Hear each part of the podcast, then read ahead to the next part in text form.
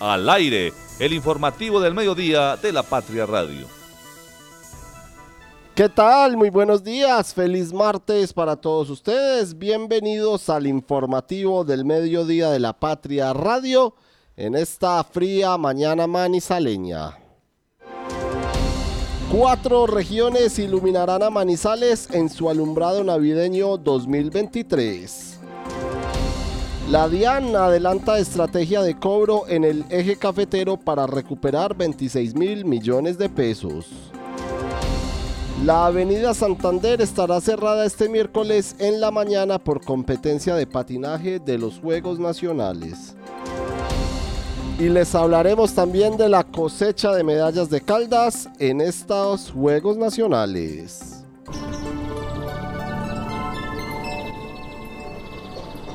11 de la mañana 37 minutos. Vamos a revisar el clima a esta hora en la capital caldense. Tenemos 14 grados de temperatura a esta hora en la ciudad de Manizales. Una mañana que amaneció fría, después de las 8 de la mañana salió el sol, se dejó ver el sol en la capital caldense, inclusive los invitamos a que revisen las redes sociales de la patria, la cuenta de Instagram, la cuenta de, de Twitter, donde, o de X más bien, donde encontrarán eh, una linda fotografía del arco iris esta mañana en la capital caldense. Y de nuevo ha bajado la temperatura. A esta hora, como les decimos, 14 grados de temperatura y se esperan eh, algunas lluvias para las horas de la tarde, sobre todo a partir de las 5, de las 6 de la tarde. Hay probabilidades de precipitaciones en la ciudad del 48%, así que para esta noche a salir arropados y con sombrilla. El tráfico a esta hora. A esta hora el tráfico en la ciudad de Manizales observamos eh, trancón en el sector de la avenida Kevin Ángel, por supuesto en las obras del intercambiador vial del barrio Los Cedros, allí pues es el trancón normal que se ha venido eh, realizando, que se cumple por lo general todos estos días en este sector.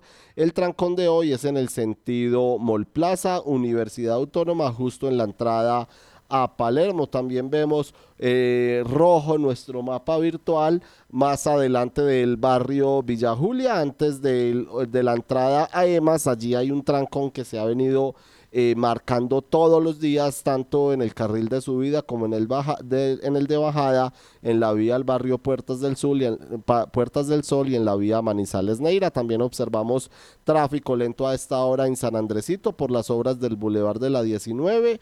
El centro sí funciona con normalidad, a excepción de la calle 19. Y en el sector de la avenida Panamericana también hay tráfico fluido a esta hora, lo mismo que en la avenida Santander, en donde se presenta algún atascamiento eh, debido a los semáforos, pero pues es que cambien de color y el tráfico a esta hora en la ciudad de Manizales fluye eh, con normalidad. Clic en lapatria.com www.lapatria.com le damos la bienvenida a nuestro compañero de la unidad digital, don Santiago Zapata Zapata. Santi, ¿qué tal? Bienvenido, buenos días. Querido David, oyentes, compañeros, muy buenos días. Espero que estén teniendo un muy feliz martes ya en esta recta final del mes de noviembre. Se nos llegó diciembre, ya llevamos más de una semana de los Juegos eh, Nacionales y pues la verdad unas jornadas muy fructíferas para Caldas, muy llenas de medallas. Así es, Santiago, ¿qué pueden encontrar nuestros oyentes a esta hora en www.lapatria.com? Continuamos, David, con un reporte también relacionado con el tráfico en la ciudad y es una noticia que eh, eh, anuncia un cierre de vías para mañana. Y es que mañana miércoles se disputará la maratón de patinaje, tanto en la rama masculina como en la femenina, de los Juegos Deportivos Nacionales del Eje Cafetero 2023, que se correrá sobre la avenida Santander en la ciudad. Por esto, el tránsito vehicular por este corredor vial, el más importante dentro de la zona urbana de la capital caldense, estará restringido durante toda la mañana en ambos sentidos específicamente entre la calle 51 en el sector allí de Plaza 51 y la calle 62 cerca de la Universidad Católica de Manizales. El cierre será desde las 6 de la mañana hasta el mediodía, hasta las 12 de la tarde y eh, pues la alcaldía de Manizales recomienda tomar como rutas alternas las avenidas Kevin Ángel y Paralela para evitar mayores congestiones por esta competencia de los Juegos Nacionales que se va a llevar a cabo durante toda la mañana. A las 8 comienza la competencia femenina y a las 10 será el turno para los hombres. Nos decía don Osvaldo Hernández en el informativo de la mañana eh, que estaban tapando ya algunos huecos en la avenida Santander. Ojalá sea así y terminen de eh, tapar todos los huecos para evitar accidentes con los patinadores mañana en la avenida Santander de Manizales, 11 de la mañana, 42 minutos. Saludamos a nuestros compañeros, le damos la bienvenida a Marta Lucía Gómez. Marta, ¿qué tal? Bienvenida, buenos días. David, buenos días, también para Santiago, para Fernando Alonso y todos los oyentes. Y pues recordarle a las personas que nos escuchan a esta hora, David, que mm, a pesar de, las, eh, de los pronósticos del clima del IDEAM, que había dicho que más o menos hacia mediados de noviembre ya empezaba los efectos fuertes del fenómeno del niño, pues parece estar ocurriendo otra cosa en este momento. acordarnos del fuerte e intenso aguacero del pasado viernes, que dejó muchísimos daños en Manizales, entonces hay que estar muy precavidos eh, para mantener las viviendas en unas buenas condiciones y que no nos cojan eh, de sorpresa este tipo de aguaceros, que ya algunos expertos en Caldas habían advertido, cada vez los aguaceros van a ser más intensos y más dañinos, entonces hay que estar muy pendientes. Así es, Marta, de acuerdo contigo, ahí están las recomendaciones para los ciudadanos. Saludamos también a Fernando, Fernando Alonso Ramírez, ¿qué tal? Bienvenido, buenos días. Buenos días, David, ¿cómo está Marta? A todos aquí preparándonos. David, insistir, salir a votar por el área metropolitana. No, es que no necesitan sino 17 mil votos, pero es que se necesitan 17 mil votos mínimo. y ojalá de esos 17 mil, la mitad más uno que digamos que sí. Entonces hay que recordarle a la gente que todos tenemos que salir y eso hay que sumarle lo de los otros municipios. Yo creo que es muy importante esta oportunidad, este momento y no lo podemos dejar pasar por alto. Recabemos en eso, por favor. Así es, señor. Santiago, ¿qué más eh, pueden encontrar nuestros oyentes en lapatria.com? También una noticia relacionada con las calles de Manizales, con el espacio público de la ciudad, pero esta vez relacionada ya con las celebraciones de diciembre, de fin de año, de Navidad. Y es que la región andina, el Caribe, la Amazonía y la Orinoquía de nuestro país, de Colombia, iluminarán la capital caldense en su, en su alumbrado navideño de este 2023 que estará a cargo este año de la Central Hidroeléctrica de Caldas, la CHEC. Según Santiago Yepes, eh, gerente de esta entidad, la inversión fue de 4.152 millones de pesos, distribuidos en su mayoría para la CHEC, pero también con eh, aportes de la Alcaldía de Manizales, el Instituto de Valorización de la Ciudad de Limbama y Aguas de Manizales. Este año el alumbrado eh, constará de 1.700 figuras instaladas, de las cuales 1.500 serán planas y las 200 restantes serán volumétricas, y asimismo 42 mujeres cabeza de familia y 18 hombres ayudaron a la elaboración de estas figuras, mientras que otras 55 personas, entre hombres y mujeres, se ocuparon de las labores técnicas y administrativas. Entonces este es el avance que nos dan desde la CHEC para este alumbrado de fin de año, este alumbrado navideño del 2023 que sin duda engalanará las calles de Manizales en las noches de diciembre. Pues vamos a escuchar Santiago eh, a su eh, bueno, vamos a, se me fue la palabra, pero escuchemos también a Santiago Yepes, el gerente de la CHEC, hablándonos de este alumbrado navideño. En materia de cifras, queremos nosotros aprovecharlo para hacer de una vez una revisión de cuentas a nuestros aliados, la Alcaldía de Manizales, eh, eh, Aguas de Manizales y el INVAMA, que son los aportantes. En términos de cifras, y yo quiero hacer, y el equipo así lo sugirió, yo lo quiero hacer, la comparación con el alumbrado del año 2022 en el año 2022 invertimos un total de 4.242 millones de pesos. Este año la inversión es de 4.152 millones de pesos. Eh, estos 4.152 fueron aportados 2.200 por cheque, 1.000 por la alcaldía, 700 por Inbama y 250 por Aguas de Manizales. Así están distribuidos los aportes este es, y, este es, el total finalmente de, los recursos. ¿Y cómo fueron aplicados estos 4.152 millones de pesos? Ya Pipe nos da una idea de todos los componentes de costo que nosotros debemos asumir para sacar el alumbrado adelante. Primero es el contrato de reparación y fabricación. Ese contrato lo, está a cargo de una empresa de la región.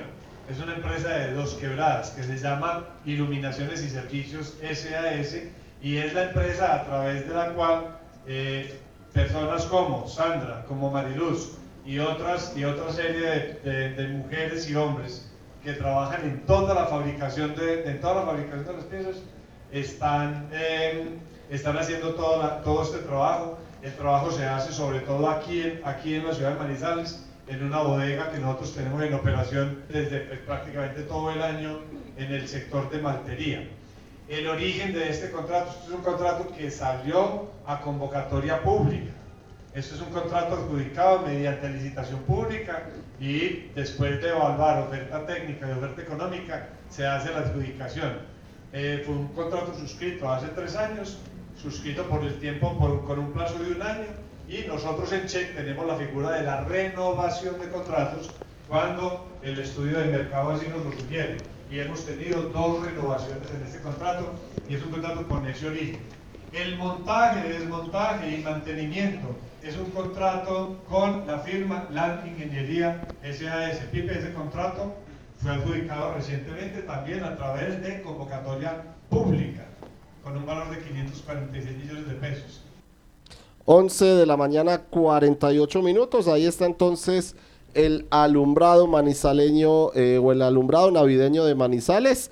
Eh, que tendrá a cuatro regiones del país iluminando la ciudad. Santiago, ¿qué más podemos encontrar? Ahora pasamos a temas económicos y es que la ilusión, la evasión y el contrabando le cuestan anualmente al Estado colombiano y a la ciudadanía 108 billones de pesos, según cifras preliminares compartidas a la patria por Cecilia Rico, quien es la directora de gestión de impuestos de la DIAN, de la Dirección de Impuestos y Aduanas Nacionales. Ella dice que eso equivale a cerca de cinco reformas tributarias, algo alrededor de los 19,7 billones de pesos cada una, que, podrían, que se podrían invertir en gasto público de interés para todos, explicó la funcionaria durante su visita a Manizales la semana pasada. Por esta razón, Rico y su dirección adelantan desde el pasado 15 de noviembre controles de factura electrónica y cobros a comercios en el eje cafetero en esta región, en el centro del país, donde la intención es aconsejarles a los comerciantes una correcta expedición de facturas y solicitarles los pagos a quienes tengan deudas con la DIAN para recuperar alrededor de 26 mil millones de pesos. Escuchemos un poco más de lo que nos dice Cecilia Rico, directora de gestión de impuestos de la DIAN. La DIAN hace su tarea que es garantizar la sostenibilidad fiscal del Estado colombiano. Esto es que tengamos los recursos para poder hacer el gasto público que requiere y que demandamos todos los colombianos. Este año la DIAN ha logrado las metas de recaudo que se le impusieron. Eh, y pese a que se observa decrecimiento en algunos sectores, el pago del IVA eh, ha reaccionado bien. Las jornadas que venimos haciendo desde el mes de febrero ya hemos hecho más de 45 mil visitas a obligados a facturar. Han surtido efecto al punto que hemos podido identificar personas que estando obligados a facturar no lo están haciendo y que ya habilitaron su obligación para facturar y empezaron a hacerlo. El propósito inicial de estas visitas es de tipo pedagógico. Para nada la DIAN eh, quiere empezar a cerrar estos establecimientos.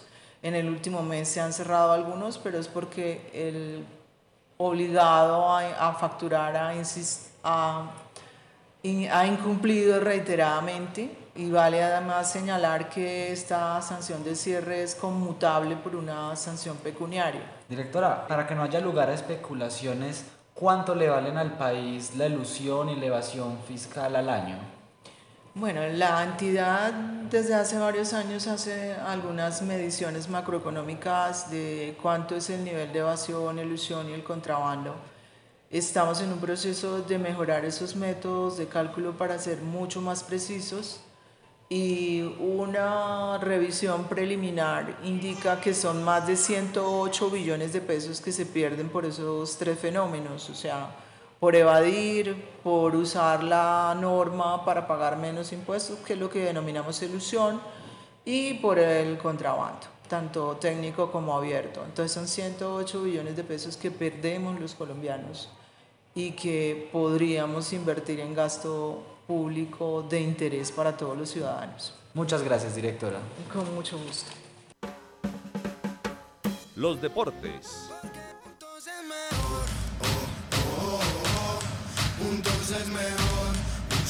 Corazón. 11 de la mañana, 52 minutos. Bueno, Fernando, eh, antes de, hablar un poco de, los eh, deportes como tal, Caldas lleva ya eh, nueve medallas de oro en estos Juegos Nacionales. Ayer fue una buena cosecha para el departamento de Caldas, para la región que acumula, ya le voy a decir porque acá se me está aumentando la cifra de medallas, tenía 33, o sea, y, la aplicación está mostrando 34, ya les voy a decir eh, quién es la otra medalla o qué deportista obtuvo medalla para Caldas, Fernando, pero, pero viene subiendo el departamento de medallería en estos Juegos Nacionales. Sí, David, a mí siempre me gusta recabar en esto, hombre. Ahí, claro, el logro, el logro está en el oro, la plata y el bronce, y los que celebran maravilloso, incluido Caldas. Pero a mí me gusta ver el conjunto. Y a la hora del balance, cuántos cuartos lugares, quintos, cuántos entre los diez primeros, porque ahí es donde se ve realmente que hay un trabajo eh, consistente, sobre todo pues, en deportes muy puntuales en los que Caldas ha venido haciendo la tarea. También tendrá que verse en el balance final cuántas de estas medallas fueron eh, talentos importados y cuántos han sido hechura dentro de la región. ¿sí? Para, para ponderar un poco, porque a veces se celebra mucho con los más visibles, por supuesto, hombre, ganaron y se lo merecen, pero también viene ahí una camada detrás o personas que han estado ahí, que por alguna cosa que les falló no lograron estar en el podio, pero es que esto pues es deporte y puede ganar cualquiera de cualquier lugar. Entonces es muy importante ver, al final el, balance completo de las ubicaciones, porque cuando usted ve sobre todo eh, que hay mucha gente, muchos deportes en esos 7, 8, 10 primeros lugares, hombre, ahí es donde se ve realmente el resultado en, en, colectivo, porque a veces nos opaca mucho el oro, no es sino ver los resultados de, la medallería, lo hablábamos esta semana, ¿no? El oro hace que usted suba como departamento dos, tres puestos, eh, porque al final son los que cuentan, así tenga 50 platas, un oro que ubica ya en, en ese lugar por encima de los demás. Entonces, eh, me parece muy bien por los deportistas y no olvidarnos de eso, es la fiesta de los deportistas, por eso lamento tanto que mucha prensa nacional, incluso local, eh, no le dé la importancia a esto porque es cada cuatro años que es el mejor momento y para eso trabajan los deportistas nacionales, para hacerlos mejores en esta oportunidad. Y los medios de comunicación, pues tenemos que prestarle atención a eso y darle el valor que se merece.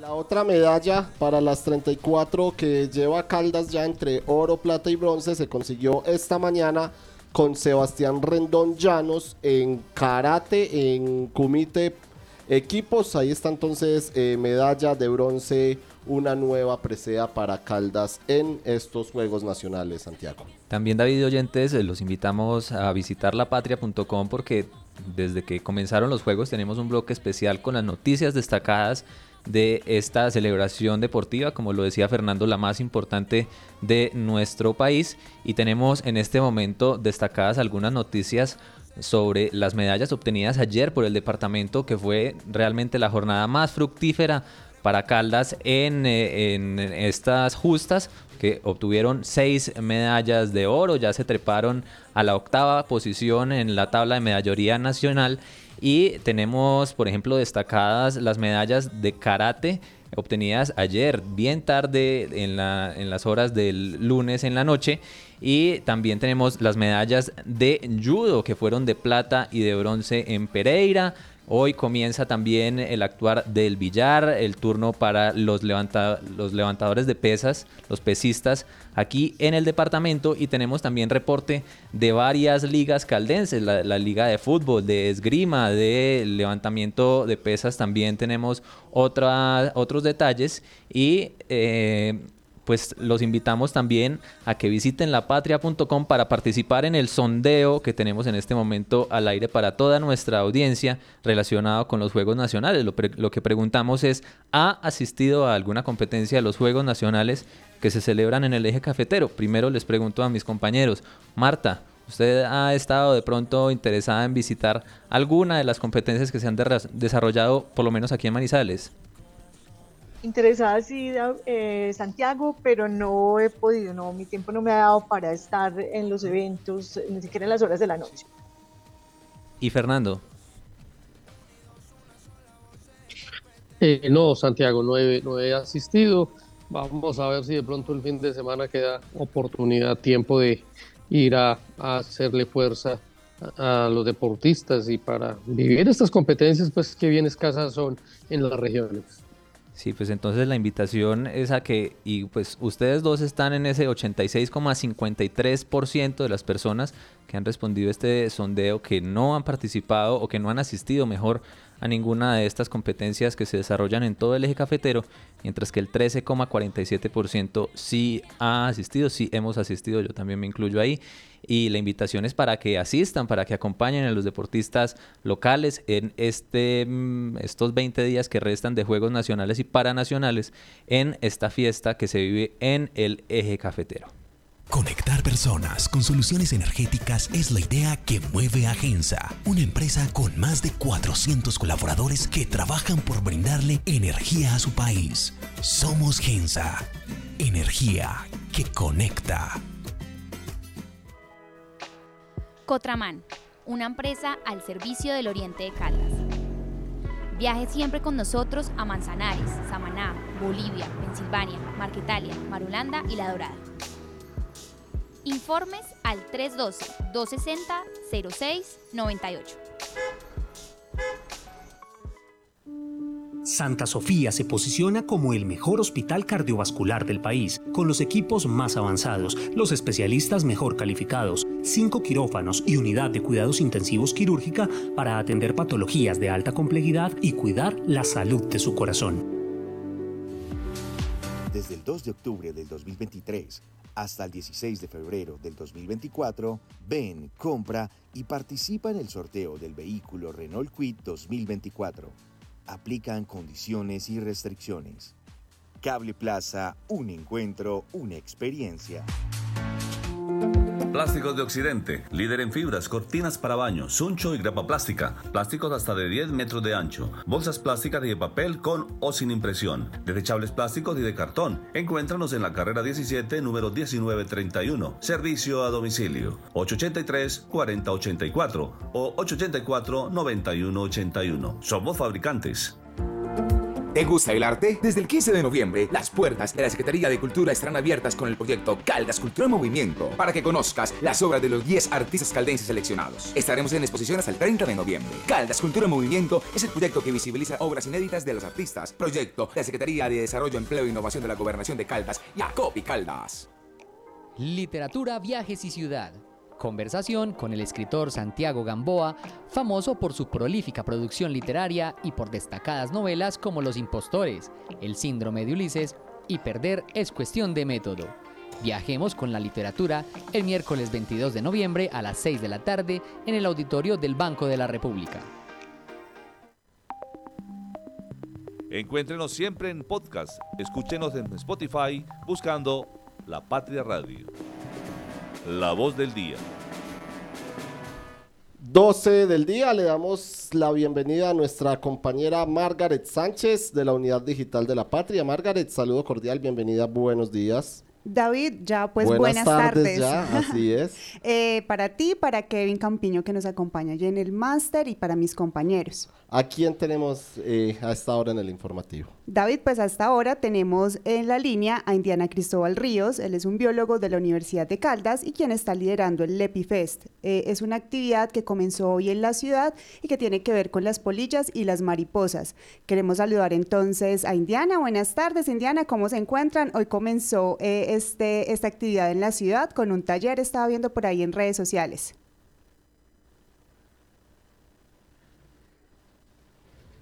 Se nos va Estamos... Eh, un momento, Indiana, que tenemos por acá unos problemas de la conexión. Pero mientras tanto, pues a los oyentes les contamos que hoy comenzó este festival del Epifest que va a tener actividades durante la semana y que el viernes también tendrá una actividad en la eh, Universidad Católica. Indiana, ¿nos escuchas ahí? Eh, bueno, vamos a resolver aquí el problema técnico para la entrevista. Eh, David, entonces ahí tenemos pues la, la información. Eh, vamos aquí a revisar entonces. Se nos va... Sí, la, la, la escuchamos. Hola, qué pena. Indiana, ahí se nos va, se nos va el sonido. Ya vamos, bueno, ya vamos a continuar entonces con la información de este Lepi Fest que arrancó este, eh, mar, este martes acá en Manizales. Bueno, ya vamos a continuar. Eh, mientras tanto, avanzamos a esta hora con la información en la Patria Radio, en el informativo del mediodía. Don Kevin Campiño, ya lo tenemos por ahí. Ahora sí, creo yo que ahora sí ya nos está entrando el sonido. Así es, ahí ya lo, ya lo tenemos. Ahora sí. Listo, ahora sí, pues tenemos en la línea a Indiana Cristóbal Ríos, como les decía, él es biólogo y pues está liderando este festival LepiFest que comenzó hoy en la ciudad y que va hasta el viernes. Buenas tardes, Indiana, y cuéntenos cómo van las actividades desde el día de hoy y de qué se trata este LepiFest.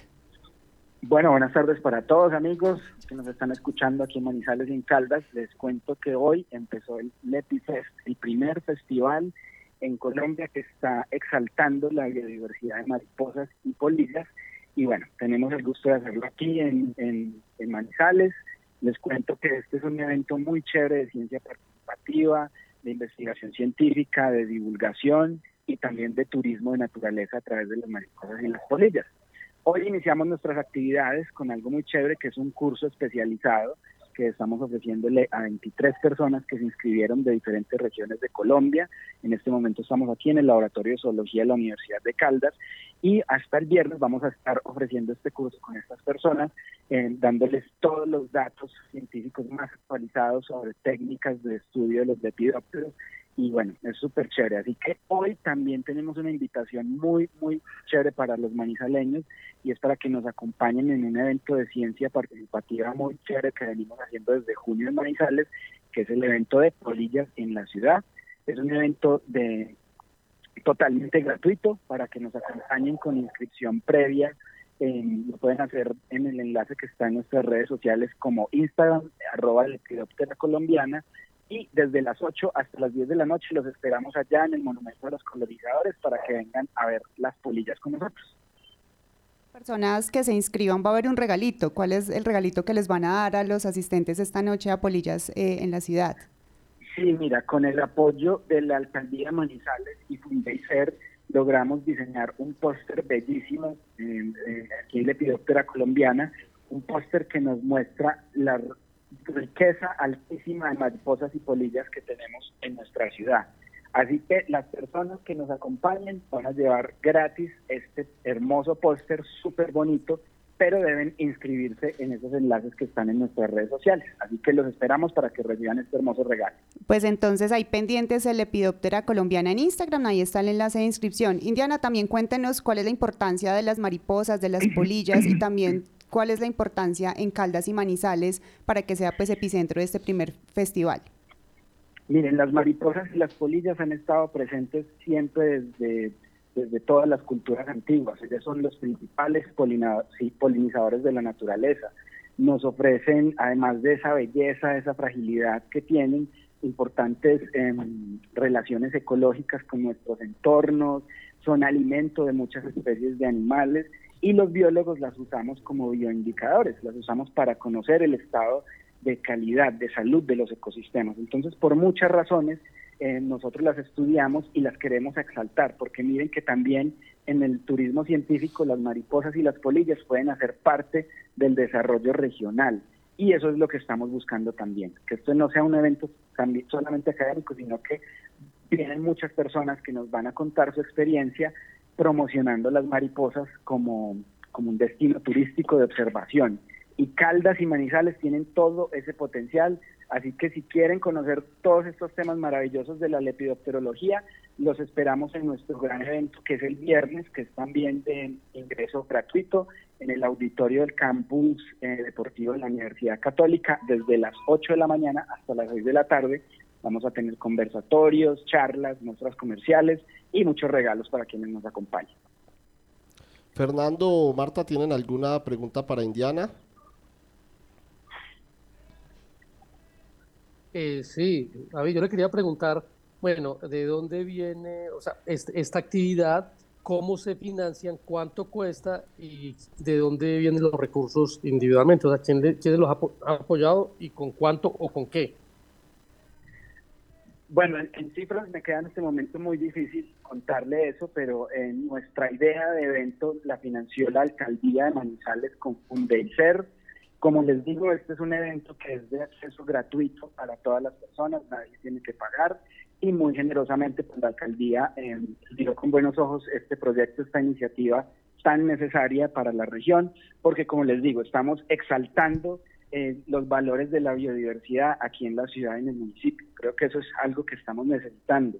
El paisaje cultural cafetero, todo lo que va en torno al café es súper bonito, pero creo que nuestro baluarte sin duda es la biodiversidad y eso ya lo hemos visto con los numerosos festivales y congresos que van en torno a las aves. Entonces, este patrocinio, esta financiación que nos ha dado la alcaldía es muy importante para nosotros para empezar a poner en los ojos de los manizaleños esa biodiversidad desconocida de las mariposas y las polillas y su importancia. Indiana, eh, ¿cómo debe ser eh, la protección precisamente de esta biodiversidad, en específico de estas polillas y mariposas, eh, para los ciudadanos? Digamos, ustedes están más inmersos en el tema, pero, pero ¿qué recomendación darle a los ciudadanos para la protección de la biodiversidad? Pues amigos, miren, estamos viviendo en una era de cambios, de cambios muy malos para la biodiversidad. El cambio climático ya está aquí, el fenómeno del niño ya está aquí. El uso de agroquímicos, la pérdida de la biodiversidad, la contaminación lumínica, todos hacemos parte de esos em, cambios negativos para la biodiversidad. ¿Cómo podemos nosotros ayudar? Sembrando jardines funcionales en la casa, siembrense unas maticas bien bonitas con flor, para que lo visiten las mariposas, las polillas, eh, las moscas, las abejas, las aves.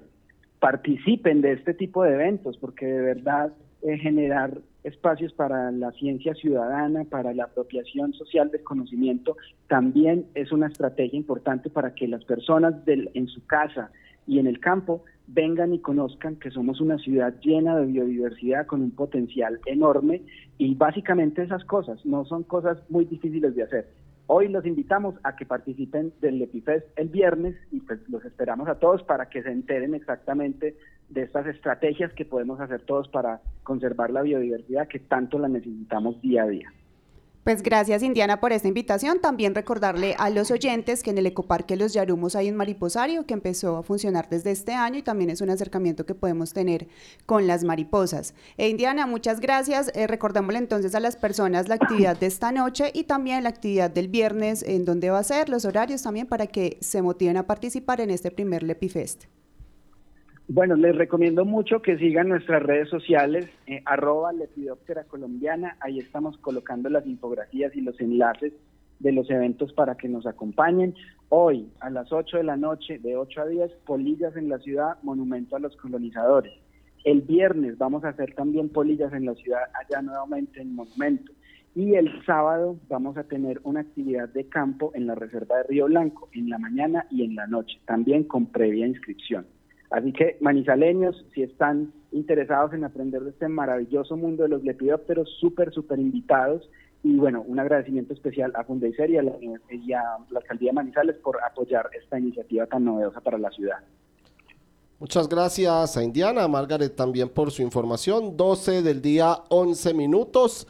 Ahora vamos con información del área metropolitana del centro sur de Caldas que tendrá su consulta el próximo domingo. 26 eh, de noviembre en horario de 8 de la mañana a 4 de la tarde la consulta para la conformación del área metropolitana del centro sur de Caldas y en tres escenarios se discutió ayer la conformación del área metropolitana en el departamento de Caldas, en Manizales, en Chinchiná, en Neira, en Palestina y en Villa María. El primero fue el Consejo de Manizales, en donde hubo más dudas que claridades. El segundo fue en el Consejo de Chinchiná, en el que 14 de los 15 concejales le dijeron no a la iniciativa que se votará este domingo. Y el último escenario fue ayer en la tarde en el auditorio de la Universidad Autónoma de Manizales, donde los congresistas van por el sí, al igual que los, que los alcaldes electos, menos en Chinchiná. A esta hora nos acompaña en el informativo del mediodía de la Patria Radio. Él es, Sergio López, es Sergio López Arias, asesor jurídico de la Asamblea de Caldas y exalcalde de Chinchiná entre el 2016 y el 2019 y es una de las personas en Chinchiná promotor del área metropolitana y que va por el sí en la consulta del próximo domingo. Sergio, bienvenido a la Patria Radio. Buenas tardes, ¿cómo está? Muy buenas tardes, muchas gracias. Eh, espero que estén todos muy bien y muchas gracias por la invitación. Así es, bueno Sergio, usted estuvo en el debate ayer que se presentó, que se vivió en el Consejo de Chinchiná, en el que 14 de los 15 concejales le dicen que no al área metropolitana. ¿Cómo se vivió esa jornada y cómo está el panorama en el municipio? Pues bueno, lo que pasa es como en todo ejercicio democrático, es un ejercicio que tiene eh, dos líneas, la línea del sí y la línea del no Ayer se generó un espacio de discusión pues muy importante y muy interesante en el Consejo de Chinchiná.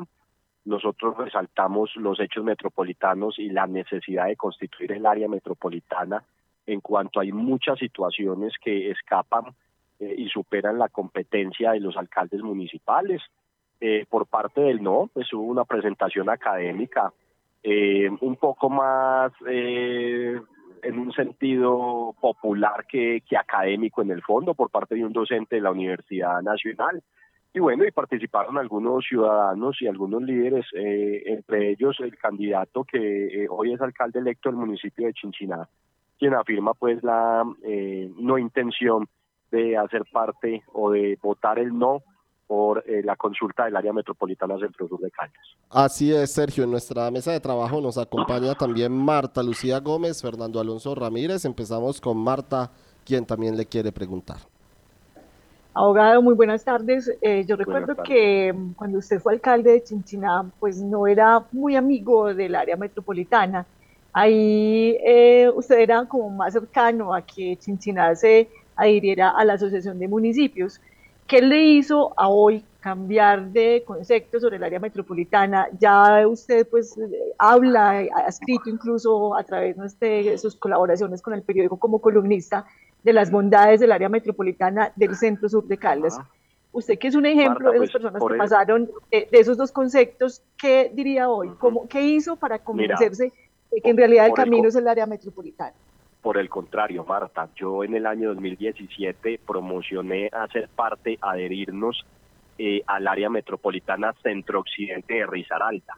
Recuerdan muy bien que la discusión era que Chinchiná se iba a ir para Risaralda, la gente no entendía la dimensión de las áreas metropolitanas y nosotros iniciamos un proceso para eh, adherirnos a una ya existente que es eh, el ANCO, que la integra la Virginia, Pereira, Dos Quebradas, y en ese momento Chinchiná movió los hilos de la dirigencia política caldense eh, y se suspendió ese proceso que llevábamos e inició, se dio la iniciativa por parte del gobernador de turno, que era eh, el gobernador Guido Echeverry, para efectos de eh, hacer los estudios y tomar la iniciativa de la constitución del área metropolitana centro-sur de Caldas.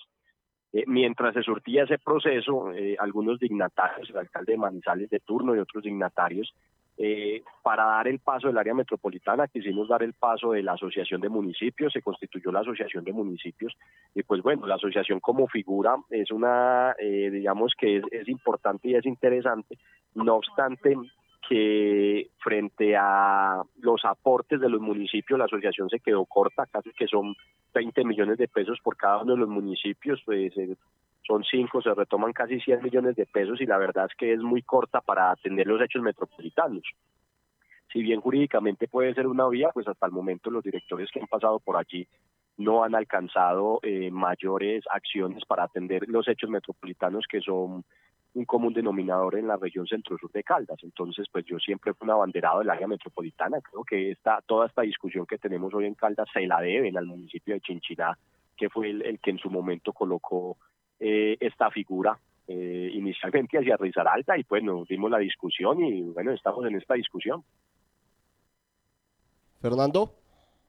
Eh, sí, gracias. Eh, exalcalde, no, la pregunta iría encaminada en ¿Usted cree que esta postura de quienes hoy lideran eh, políticamente y administrativamente el municipio eh, hará que Chinchina aplace el ingreso a esta área metropolitana? Porque le escuchaba yo al alcalde electo unas declaraciones diciendo, no, es que eso no es problema porque nos podemos, nos podemos adherir después. Eh, pero usted mismo sabe que eso no ha sido tan fácil, pues, como, como que uno se adhiere cuando quiere. Eh, ¿Usted cree que hay manera de torcerle el pescuezo a, lo que están, a los quienes promueven el no en el municipio de Chinchina para que el domingo pueda ganar este municipio el sí? Mire, hay que, hay que ser realistas en un tema y en un ejercicio político. Eh, me parece que la, consulta que se realizó quedó en un mal momento y le voy a explicar lo sucedido ayer en el municipio de Chinchina. Si bien se presentaron algunas razones de tipo eh, académico por algunos ciudadanos interesantes, y algunos puntos de vista. La intervención de los concejales es un poco más difícil y a mí me gustaría que realizaran un análisis de qué concejales que van a continuar en, la en el próximo cuatrenio afirmaron el no. Eso tiene un componente político. Pues es, es, muy difícil para un concejal de un municipio categoría quinta que el alcalde electo diga que no, pues le vaya a llevar la contraria. Ese es un tema político absolutamente difícil eh, esperábamos que el comportamiento del Consejo fuera eso, ni más faltara pues que una persona que hace tres semanas la nombraron alcalde de Chinchiná diera un punto de vista y donde algunos de los concejales actuales lo apoyaron en su candidatura, pues eh, en este primer ejercicio político eh, todavía como alcalde electo, eh, donde toma una posición, pues eh, sería lo más ilógico que le llevaran la contraria. Entonces, pues pienso que eh, lo sucedido ayer en el Consejo Municipal no es un escenario para medir eh, cómo está eh, el pensamiento en Chinchiná. No obstante, que eh, de alguna manera, pues cada uno de los concejales, tanto los actuales como los, los electos, y la continuidad que hay entre ellos, pues va a ser un poco más difícil porque ellos tienen ya unas estructuras y unas personas, unas familias eh, que de alguna manera confían en la posición que vayan a tomar.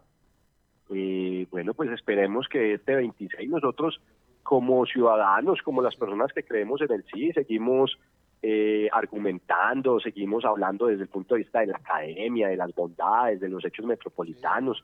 Pero bueno, pues eh, esperemos eh, la decisión del próximo domingo. Eh, creo que Neira, eh, Villa María, Palestina, el propio Manizales eh, están un poco más hacia el sí, eh, pero pues Chinchiná eh, en medio de esta dificultad eh, o en medio de esta libertad de pensamiento que tienen algunos ciudadanos, es muy posible que hasta el momento la decisión vaya a ser que no. No obstante que esperamos que se pase el umbral a efectos de que siendo que pasar el umbral que se requiere por la ley, eh, no vaya a limitar eh, la participación de los otros municipios y se dé la constitución dejando a Chinchiná por fuera y eh, abriendo la posibilidad de que en un futuro se logre un proceso de adhesión, que pues no es lo esperado por, en cuanto el área metropolitana de alguna manera ya va a entrar a operar eh, y, y, eso no se va a presentar en meses, se va a presentar en años y seguramente que cuando lleguemos ya existirán muchos eh, hechos metropolitanos que se estén resolviendo y eh, seremos simplemente testigos de que eh, la calidad de vida en esos municipios frente a tantos hechos metropolitanos que, que, que tenemos en común, pues va a mejorar mucho el desarrollo de los mismos. Entonces, pues, mmm, de alguna manera tenemos que dar espera hasta el 26, no obstante muchos ciudadanos continuamos visitando, apoyando, hablando, hablando con los empresarios, con la ciudadanía. Y es posible, de pronto ganemos el domingo. No obstante, como le digo, desde el punto de vista político, eh, saliendo de una campaña de hace tres semanas con un candidato electo, con unos concejales electos, eh, es una fuerza importante que multiplica el no en Chinchiná. Dale, Marta. Eh, abogado, no, yo quería preguntarle un poquito aquí escuchándolo en, ese tema político, usted que es conocedor de, la política de, Chinchiná, en Manizales hay mucha gente que, Manizales, en, Chinchiná hay mucha gente que se fue a vivir de Manizales y se fue a vivir allá a Chinchiná, que sienten esa necesidad de tener las bondades de un área metropolitana. Eh, ¿Usted cree que a pesar de que ellos, quien ganó, quien sal, salió electo en, las, eh, los comicios del 29 de octubre eh, y que tienen más fuerza contando con los concejales electos también, pueden ganar con esa sola fuerza o podrían ser más los ciudadanos? Porque aquí pues está todo el potencial electoral habilitado para sufragar el próximo domingo. Eh, o pueden ser más los ciudadanos que en, estén entendiendo que esa área metropolitana es una necesidad de organizarnos en todos estos territorios, de resolver muchísimos problemas que tenemos en estos cinco municipios y eso lo permitiría eh, que sea superior a esos, a esos intereses políticos o no, realmente eh, sí es, está la fuerza en Chinchiná de estos eh, ganadores en las elecciones del 29 de octubre que, que, también van a triunfar y a repetir el logro eh, electoral. Pues mira, yo pienso, y ayer se lo decía en mi intervención en el Consejo Municipal, que si bien ayer hacíamos presencia algunos ciudadanos, faltaba la presencia del sector industrial de Chinchiná. Yo le decía al presidente respetuosamente del Consejo Municipal que faltaba la presencia de la gerente de Buen Café o el gerente encargado de Buen Café, de Alpina, de Arme, de La Meseta, de las Cuatro Milpas, eh, de las industrias más grandes que tiene Chinchiná. Cada una de estas industrias puede tener entre 400, 500, 700, eh, 700 personas, cada una representa una familia y uno siendo coherente con los con los gremios eh, que manifiestan el CIF, ENALCO, eh, entiendo que ACOPI, eh, las, las cámaras de comercio, eh, la ANDI, Camacol, el comité intergremial, pues uno diría que las empresas de Chinchilla que hacen parte de estos gremios tienen que tener un papel protagónico. A mí me parece que si las empresas en sus estudios de estos años, desde el año 2017 que se viene hablando, ellos revisan y ven la oportunidad de crecer desde el punto de vista del área metropolitana, de que a través de obras metropolitanas, suelos metropolitanos, POTs metropolitanos y la atención de diferentes hechos metropolitanos, digamos el kilómetro 41, el patio de contenedores, que son proyectos que el área metropolitana puede impulsar.